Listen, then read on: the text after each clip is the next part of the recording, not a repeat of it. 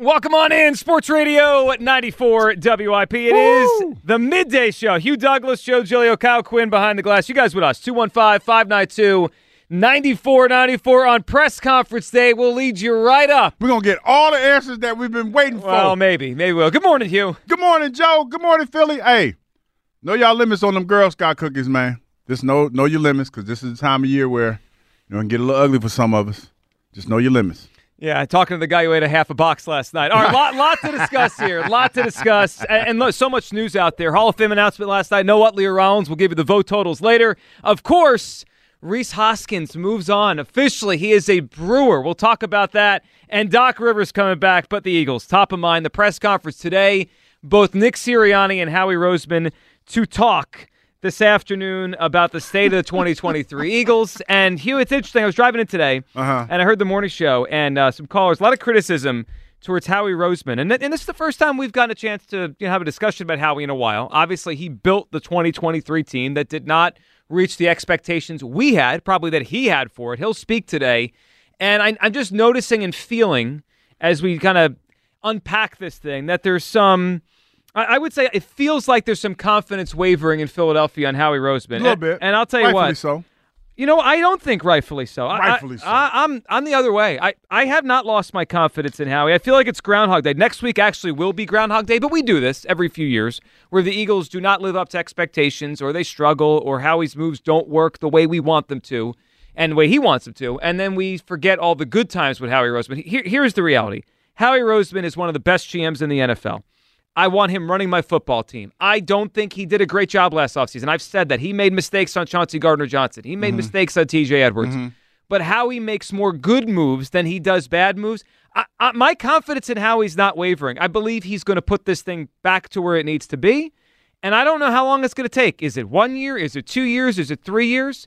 But at some point, I believe again Howie's going to have the Eagles on the doorstep to a Super Bowl. I don't know when that is. I mean, I hope it's next year. It might be two or three years from now, but I believe he's going to have him back. Hugh Douglas, my confidence on Howie hasn't wavered at all. What are you feeling? Uh, I like Howie. Let me start it out by saying that. Uh oh, you start out with a like. It is but Yeah, but. You know what? You got to hit him with a butt. I think Howie is culpable in some of what's going on with this team. Now, Howie has done a tremendous job. Howie has brought a Super Bowl to the city of Philadelphia. Cannot forget that. Thank him for that. Did something that we weren't able to do. So he gets mad props for that. But let's be honest here. Howie is the one that that that picked the secondary players. Mm-hmm. He picked the corners. He paid the linebackers or didn't pay the linebackers. He he put the guys in the secondary, the safeties, in position to be successful when they weren't. So yeah, some of this is Howie's fault. I think Howie has done like watching Howie come up the way that he's come up through the organization. He has done a tremendous job of building his brand and becoming one of those guys that I would argue is a Hall of Fame GM. Is on his way to being a Hall of Fame GM. But he, as much as Howie has learned and knows, he still has not played the game of football. And sometimes I feel like you need to lead those expertise to the people that actually know the nuances of the game. Not saying that you can't learn uh, the game of football the way that he did it because he's done a tremendous job. But you have to let the coaches that coach the game and see the game totally different than the way that you see it, let them do their job. And I think that's where, if there's any criticism that I have of Howie, is that it feels to me like he's probably had his hands a little bit too much in this, and instead of letting the coach do what the coaches do. Yeah, and I Hugh, I I understand that. That's been a criticism of Howie for a long time. But here, here's why I'm okay with it. It usually works. The Eagles are usually good. They're usually a contender. Yeah. I mean, Howie Roseman, uh, you know, since he became, and there's different iterations of it, right? He was the GM in 2010. That's when he became GM. But obviously, Andy was still here. It's, it's always difficult to kind of look and say, when did he really become in charge? I, I always look at it since Howie Roseman came back into power, 2016, when they got Chip Kelly out of here. And, and the Eagles since then, 7 and 9, 13 and 3, 9 and 7, 9 and 7, a bad year, 4 11 and 1, then 9 and 8, 14 and 3, 11 and 6. I, I'm looking at an executive here that has made the playoffs six out of eight years when he's been fully in charge of this thing, and two of those years have ended in Super Bowl trips. I look. Do I think he's gone too far in not valuing linebackers? I do. I, I, I think he has. I think at some point they got to get a linebacker in here that could play. I think it, it- they've gone too far with the safety position, not thinking they have to do something there. They do. I'm watching Kyle Hamilton and Brian Branch impact these games. And Hugh, you're right. He paid those corners, and they weren't good enough this year. He made mistakes last offseason.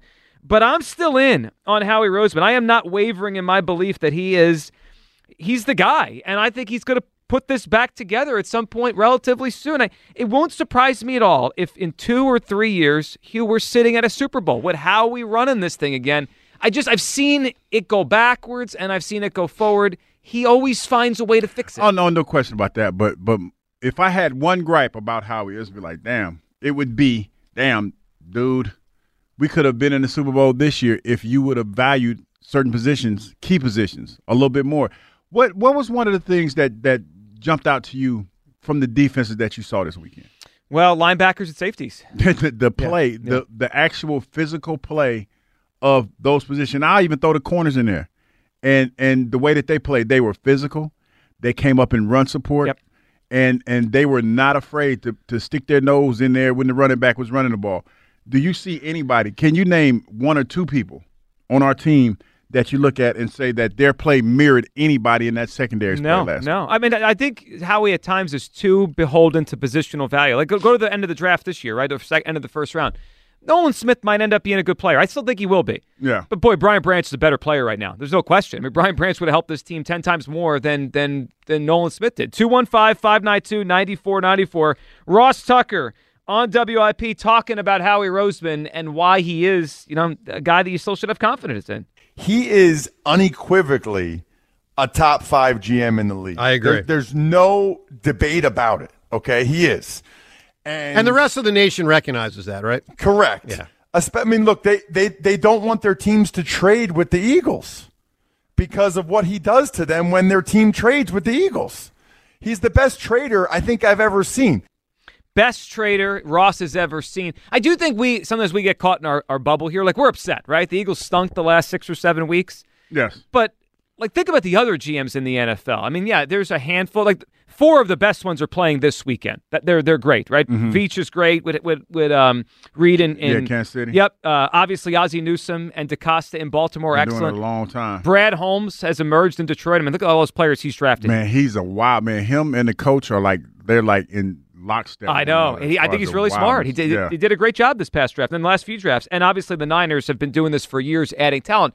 But those are four. Howie's right there with those guys is the best GM in the NFL. But look, he made mistakes, and this defense was terrible this year. Listen to this from Rex Ryan talking about the defense and maybe why it got so bad. The, the, fan base doesn't identify with this defense. And when you put it up, they gave up 200 rushing yards to the Arizona Cardinals. Like, how the hell you get bullied at home like that? Big and time. you know what? If you're going to go down, knock somebody's face in. They're not getting off blocks. Yeah. And I look at this: is are these bad players? Or are they just playing bad? I see a team that this is the same players. Yeah. Yeah. What the hell? Well, honestly, a team that had those 70 sacks. They're not rushing the passer. They got schematically, you got to question what the hell they're doing, and they don't even get off blocks. Mm-hmm. And so fundamentally, they're awful. But this is what happens when you go hire a minor league damn uh, coach because you're scared of people. Whoo! Well, that tells you, to your point, that they don't want to hire strong coaches because they want, you know, Howie may want to have some say in what's going on here. Yeah, and, and and that's why I feel like if that's the case, if if that is the case, then sometimes you need to get out of your own way because the ultimate goal here is to win Super Bowls, not to be like. I feel like if your if your strong suit is to say go out and get the ingredients for the for the for the uh, meal, then you don't have to necessarily cook it I know you get some gratification in that, but let the guy that's actually in the kitchen, let them cook the meal. You know, I never understood why, and and I don't know if he's doing this, but it's there's speculation that he is, like has his hands in in in the defense a lot more than he should. Then let let the coaches that have lived that life for for for decades do their job, man. I understand, like I said, you've you've done a tremendous job of building your brand and, and becoming the guy that has brought a Super Bowl to Philadelphia. But you've never been a part of the game on that ground level.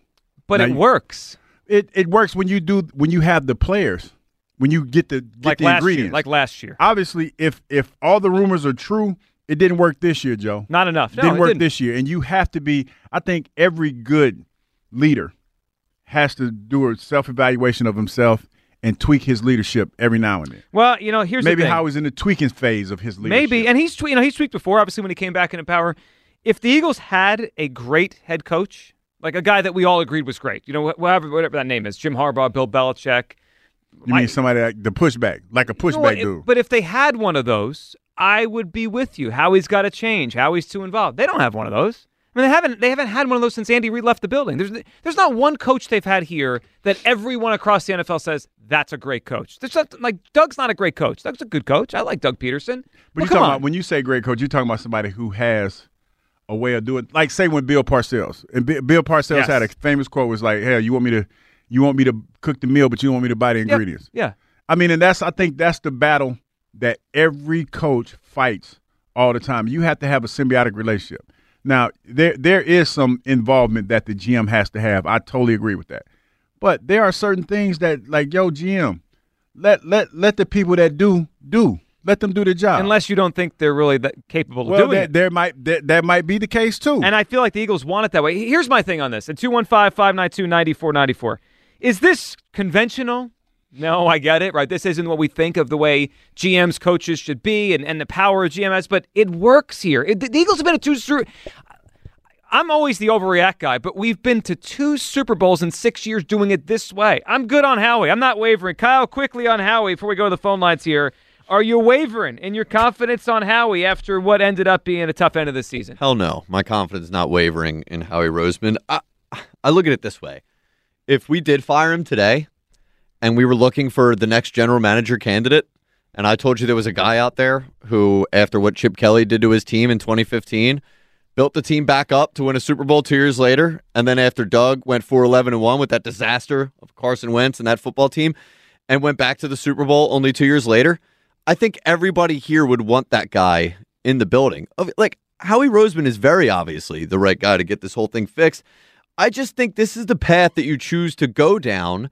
And, and sort of were forced to go down when the quarterback played as well as he did last year, and you had to pay him the amount of money that you did. You had to invest all of that money in the offensive side of the ball, which sort of just leaves you with not that much to spend on the defense. Now, granted, I know some of the smaller moves on the defense he didn't nail, and that you can you can get on him for. But I think mainly what happened with this team and why things went awry is the offense, the side that Howie invested all the money into, including the quarterback, failed him. Well, they scored nine points in the playoff game. Yeah. I mean, that's failing. It, it is. 215 592 9494. Has your confidence in Howie Roseman, after obviously what was a really tough end of the season, has it begun to waver? Howie and Nick set to talk later today. We'll lead you right to the press conference later on this afternoon. All right, let's go to the phone lines here. Jeff in Wilmington starts us off talking some Howie Roseman. What's up, Jeff? What's up, guys? Hey, Jeff. Um, I am totally confident in Howie. Here's the the knock on him for as far as I can see is, I think Hugh was talking about this a little bit a little bit ago, not hiring a coach that can push back or not allowing. He doesn't like a coach that can push back, and that that may be a little bit of a knock because if you get an experienced coach who actually knows play and players a little bit better than Howie does, he he doesn't have that. He's not going to allow that. Um, but yeah, taking the team to two Super Bowls in the last six years um, and building, basically revamping the team each time.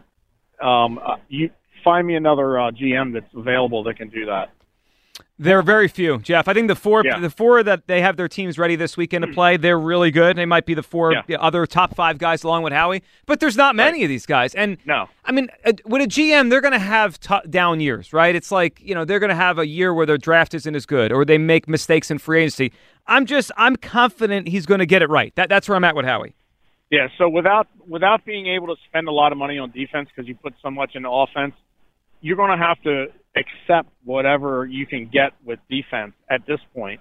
But you better be damn sure you get this uh, offensive coordinator uh, right. You better make sure you get that move right because you're going to have to overcompensate with offense to outdo the defense because they're going to give up points. They, that, that's going to be hard to rebuild in a year. Oh, there's Jeff. There's no question about that. And Jeff, we appreciate it. I mean, Hugh. One of the big things this offseason is going to be: should they reimagine how they allocate the money? Like, should they not put as much in the offense? Do they have to put some back to defense? Because obviously the defense it was bad. This you know year. what? I could like I don't know how much it's gonna cost, but I can fix this defense like in a heartbeat.